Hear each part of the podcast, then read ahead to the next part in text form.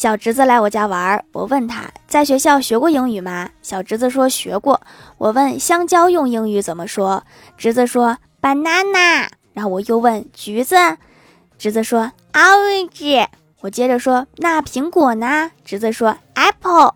我就问个男的，我说玉米怎么说？侄子说一个粒儿一个粒儿的。然后我又问那榴莲呢？侄子说一个瓣儿一个瓣儿的。我怎么觉得后面两个你在忽悠我呢？